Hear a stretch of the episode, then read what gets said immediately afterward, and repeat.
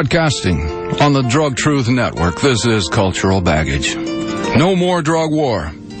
You know, it's not only inhumane, it is really fundamentally un American. On this holiday edition, our guest will be Roman Catholic priest, Father Joseph Gansel. My name is Dean Becker. I don't condone or encourage the use of any drugs, legal or illegal. I report the unvarnished truth about the pharmaceutical, banking, prison, and judicial nightmare that feeds on eternal drug war. We're going to have Father Gansel in here in just a moment, but uh, I, I, wanted to point out that earlier today on the Cultural Baggage, uh, excuse me, the Century of Lies program, we had the Reverend Eddy Lepp talking about his concerns uh, his situation. The DEA just dropped charges on him for the largest marijuana bust ever. And perhaps uh, Father Gansel and I can talk about that. But if you'd like to hear more of that program, I urge you to visit our website, drugtruth.net, and select the uh, Century of Lies program for December 15th. And I guess with that, let's do go ahead and bring in our guest, Father Joseph Gansel.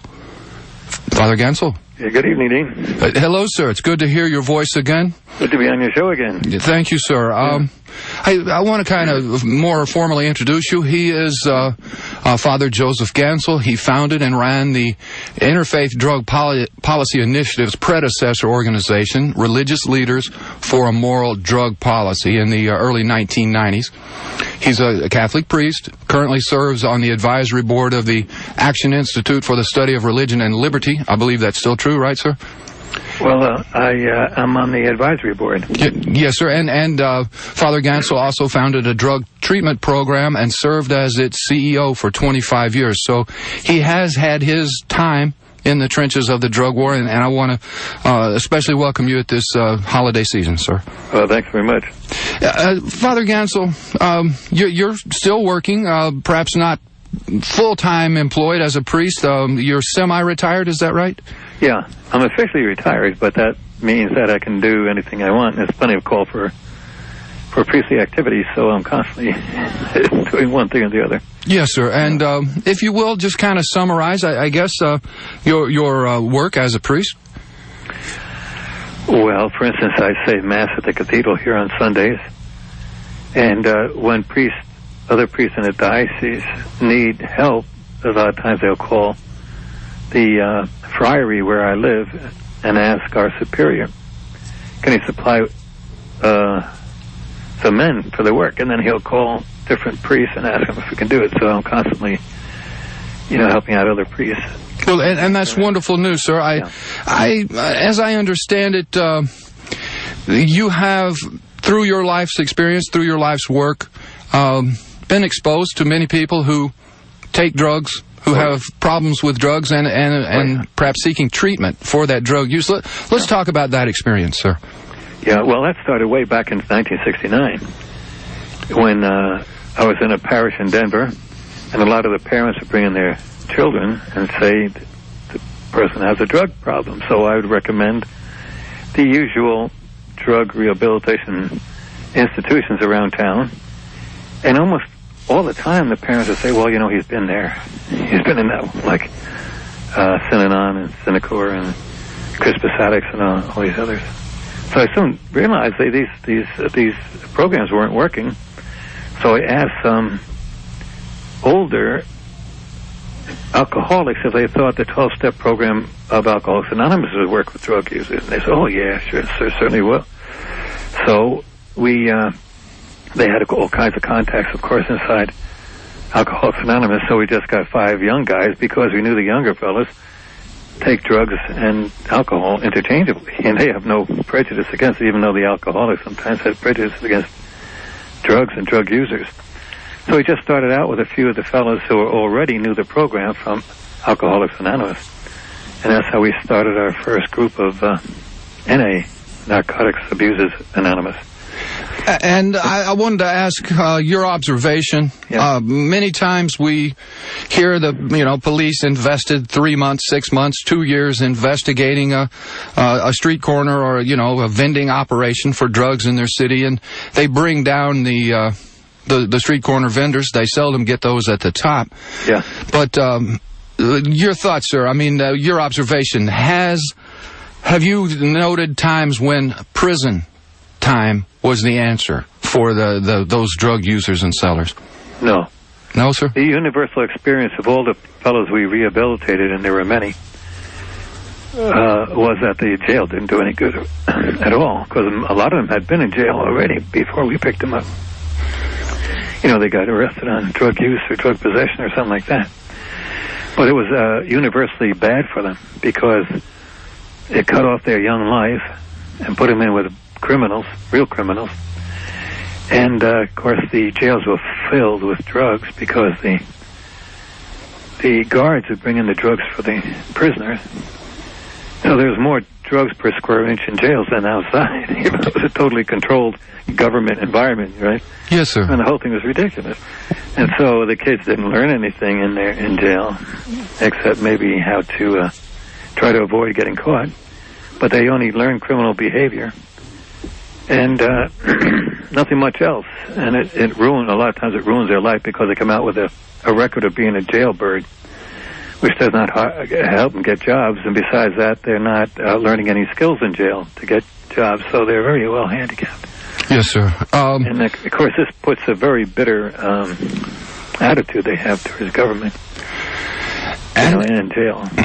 I, I, I think often of the the situation being quite the antithesis, the the opposite, uh, achieving the opposite goals of, of what we seek.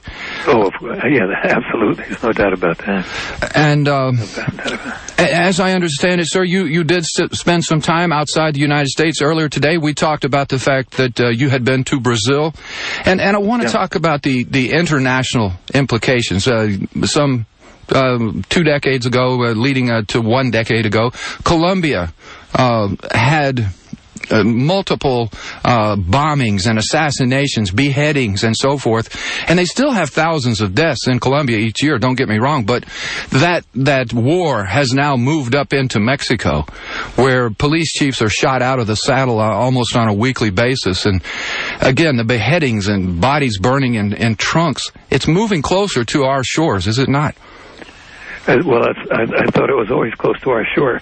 It might be the um, publicity is better now, but it always was uh, pretty close to our shore in Mexico.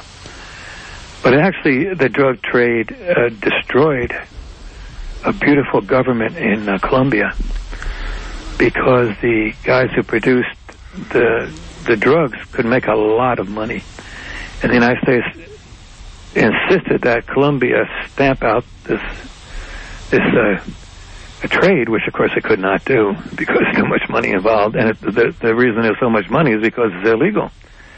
You know, because the, for instance, cocaine is two thousand times more expensive here than in Colombia. So it's just too much money, and um, of course, it, it didn't stop the flow uh, of drugs at all because the more fellows we arrested and uh, the more drugs we confiscated, were always just taken. Uh, take their place was taken just by other people in the uh, in the business because it's a very lucrative business. But in the meantime, it destroyed the the government of Colombia because the bad guys got so strong they could kill judges and and uh, intimidate people and murder people right and left and bribe Of course, they have so much money they could bribe anybody. Well, It's, it's horrible what they did to Colombia. Not in Colombia, but this goes for Ecuador, Peru, and Bolivia. They've destroyed those nations as a decent operating nations because mostly they're just subject to us and do exactly what we want, whether they want to or not. And it's not, it's, it's completely uh, futile the battle because there's just too much money involved. Yeah, absolutely, sir. Now, uh, we we also spoke earlier today about uh, I don't know religious morality, how it is used as a bludgeon, perhaps, uh, in this drug war. That that those in power um, tend to say this is done for a moral reason, and yet I, I can't think of anything more immoral than, than this drug war. Your thoughts on that, sir? Well, they I, I hardly ever hear them say say that. You know. Well, uh, Bill Bill. Bennett, for one, uh, John Oh, Walters yeah. speaks of it. Oh yeah, that, that, Bennett Bennett was a complete loser. What Bennett did, as you probably know, is declared if they confiscated so many millions of pounds of drugs and arrested so many drug dealers, the war was over. So that's what they did, and he declared he won. the whole thing was ridiculous. And of course, he, he, he takes a very high moral stand. But there's no morality in it because a person, I mean, from Catholic moral teaching, a person can use drugs if they don't abuse them, just like they can use alcohol without abusing it. And that, you never hear that mentioned, you see. And of course, a lot of the non-Catholic Christians don't go for that. You know, they don't, they don't believe that you can use uh, drugs or alcohol morally. But uh, according to Catholics, we can. Well, and, and do, and that's why when they try to take a uh, moral stand, we just have to laugh at them. Anybody who knows Catholic doctrine. Now, Father Gansel, um, you know, I, I, think of, uh, you know, I've been at this about 10 years. You are what I consider one of the pioneers, those uh, first willing to stand up and boldly speak of the need for change. Yeah. And, and I just wonder, uh, wanted to get your perspective. Uh, what you've seen over the decades. Uh, are, are we making progress, sir? The, the only progress I see, Dean, is that most of the people now who are getting older have have uh, either used drugs themselves or been around people who use them, and they see that the harmful effects are not horrible as the government was trying to tell us.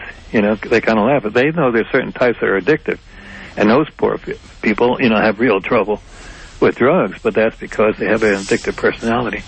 But they themselves and, and their friends, you know, have used drugs, and they don't see any, anything particularly uh, harmful about it.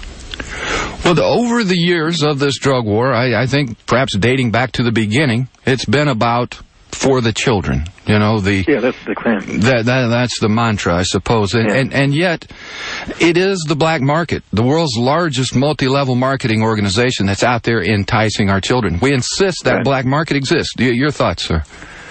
If it wasn't for the drug war, most of our children would never use drugs. And I'll tell you through personal experience, early on, in the early 70s, there was a fella in Littleton, Colorado, just when drug use is really increasing down there. And the city council heard about this fellow uh, who was supposed to know a lot about drugs. So they called him into the city council, and I was there at the time. They invited me for some reason. And he says to them, well, when I was 13 years old, somebody introduced me to marijuana, and uh, I didn't like it too much. But I said to them, how do you pay for this stuff? They said, well, you just split up what you buy and sell it to somebody else. So this fellow was a free enterpriser with Right. a keen business sense. He just started selling drugs. In no time at all, he was making 300 a week. This is when he was 13 years old. When he kept, he kept it up when he went to Littleton High, and uh, and and even after he graduated. And it, the the flow of drugs was so heavy in his direction that the mafia noticed it. You know, I guess they, they noticed the flow of drugs, and then and they moved in on him and said, "Now, from now on, we're going to be your supplier."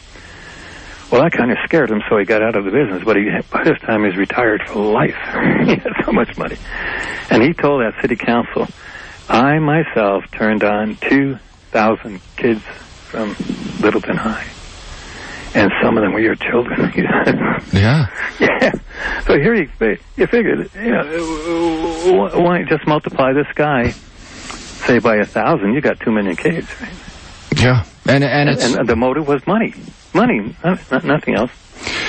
Well, you know, each year I, I've heard it said we spend somewhere between 50 to 125 billion dollars. Some say it's 69 billion. I'm not certain, but it's a large number. Yeah. And uh, we, we send our police officers out there. They spend millions of man hours looking in trunks and under car seats and in ashtrays. Right. And in the meantime, the uh, violent crime rate is going up. Uh, Oh, yeah, this doesn't have any dent in the, the crime. Uh, And and I, I guess my question, sir, uh, we're we're wasting those millions of our police right. man hours That's right. uh, looking for high school Harry's bag of pot, Yeah. and in the meantime, uh, we've wasted the opportunity and those man hours to go after the real criminals amongst us. So, I, I know it's it's really a corruption of the whole uh, uh, penal system. The whole thing is wasted, waste all kinds of money. It's it's a crime of the first class, and people I think a lot of them now are big, the ones especially who have been caught up, say, smoking marijuana and getting caught. They, they know wh- what a farce this whole thing is, and it's the people who never touched drugs and stayed away from them who don't really don't know what what a waste of time this whole thing is. You know, and they changed, like I say, ordinary citizens into criminals. You know, just if you possess a little marijuana, you're a criminal. Yes, sir. And they, and most of these fellows are just innocent people that you know just getting a smoke. Yes, sir. Now, we we got about a minute left. Um, Uh-huh. I wanted to just kind of hand that off to you as a Roman Catholic priest to Yeah. kind of give us a, a message for this holiday season and perhaps a, a, better way to look at this drug war. Well, they got they got uh, the, the the problem is really a moral problem, and uh, the the the one who should take care of the moral problems is the church and the families, and supposedly the schools. But the public schools are worthless because they're just agents of the government, and uh, they're just as mixed up as government is, and just as uh, uh, tyrannical and uh, confused. But I mean, the private schools sh- should be taking care of this problem. And when they train the children properly, uh, teaching the value of their soul and the value of their mind and how drugs uh, can inhibit the powers of the brain, and uh, by doing that, of course, ruin uh, the, the kids' uh, educational career. You know, they would teach them that this is a moral problem, and you guys got to uh, avoid uh, ruining yourself Avoiding that abuse? through drugs. Yeah, through drugs, and and they're the ones who should do it, and they're the ones who have the prestige uh, to tell the kids that. When the when when the law enforcement tells them, they laugh at them. You know, I don't know why. I just have a contempt, but because I've seen this done, I've seen police over and over again come to schools and give a long talk, you know, about this and that, and dare people, you know, that dare program, and the kids are just laughing at them. You know, Yeah. because they don't have they don't have the moral authority where the church, the family, and the school, especially private school, would have it. And if they took care of that job, there'd be no there'd be no serious problem actually. Well, very good. Uh, Father Joseph Gansel, thank you once again for joining us on the Cultural Baggage Oh, you're Show. welcome. All right. Thank you, sir. You're welcome. It's time to play Name That Drug by its side effects. Flying projectiles, flu-like symptoms, itching, pain, vomiting, diarrhea, seizures, low blood pressure, may affect heart function and immune response, should not be used by pregnant or breastfeeding women nor by children under the age of 12. Time's up. The answer, mistletoe. The American mistletoe is poisonous, deadly. In fact, the European mistletoe is undergoing clinical trials because it has been shown to kill cancer cells. Welcome to the National Drug Abuse Quiz. Today's question, which drug is least addictive? Alcohol, marijuana, or cigarettes? Tom. Alcohol. Nope. Beth. Cigarettes? Wrong. Government funded research at the National Institute on Drug Abuse says the least addictive drug is marijuana. Surprised? Find out what else the government is hiding. Visit the Marijuana Policy Project Foundation at joinmpp.org or call 1-877-JOIN-MPP. This is Phil Smith of the Drug War Chronicle with this week's Corrupt Cop Stories for the Drug Truth Network. Actually, this week I'll be focusing on dope dealing prison guards.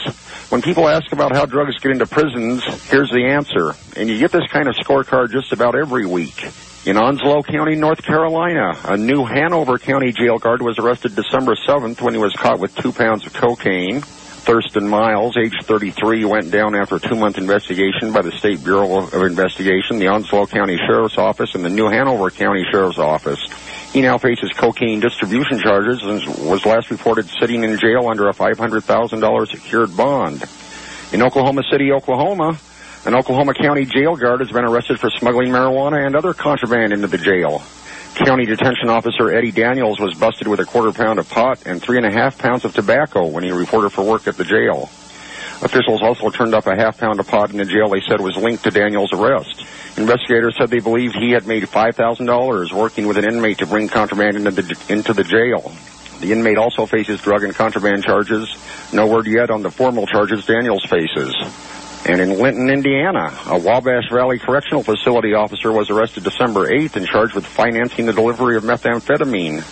Officer Dustin Ledoux, age 24, was being held without bond. He was arrested after making a deal to sell an eight ball, that's three and a half grams, of meth in a Walmart parking lot. But Linton police said they had been investigating him for several months. Correctional facility officials said Ledoux has been suspended pending the outcome of his trial. And last but not least, in Hutchinson, Kansas, a prison contract worker was sentenced to 15 months in prison for selling meth to prisoners. Joseph Delancey, who worked for the Aramark Services at the Hutchinson Correctional Facility, had pleaded guilty to trafficking in contraband in a correctional facility, possession of methamphetamine with intent to sell, and unlawfully arranging a drug sale by a commercial device. He could have received almost five years in prison, but Judge Tim Chambers was apparently moved by his contention that he fell into drug use after the death of his four-year-old son.